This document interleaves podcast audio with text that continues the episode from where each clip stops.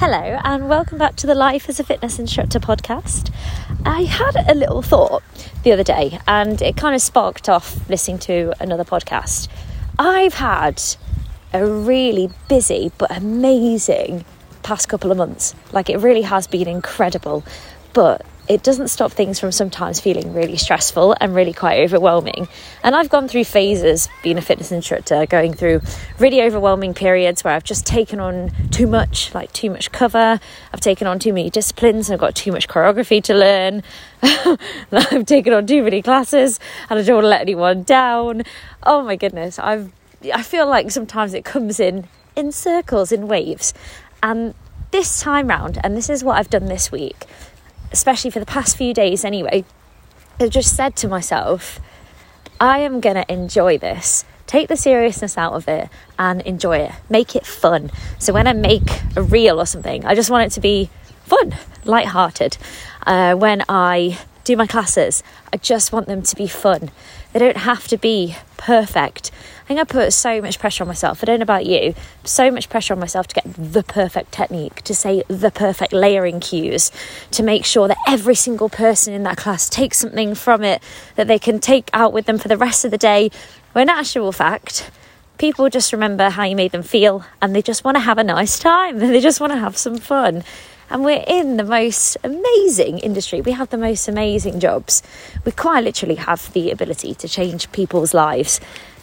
We don't know what people are going through when they come to our classes, whether that be face to face or online. And your class might be just that little bit of ray of sunshine in their day or their week. It might be the thing that just really, really turns it round for them. It might be the life transformation that they've always been looking for by coming to your classes. You just don't know. You don't know what's going on behind closed doors. And we can be that incredible outlet. And we actually have the ability and the power to change not just people's days or weeks, but their actual lives. Anyway, I digress. Um, so we have the best jobs. And it's meant to be enjoyable. It can be so fun.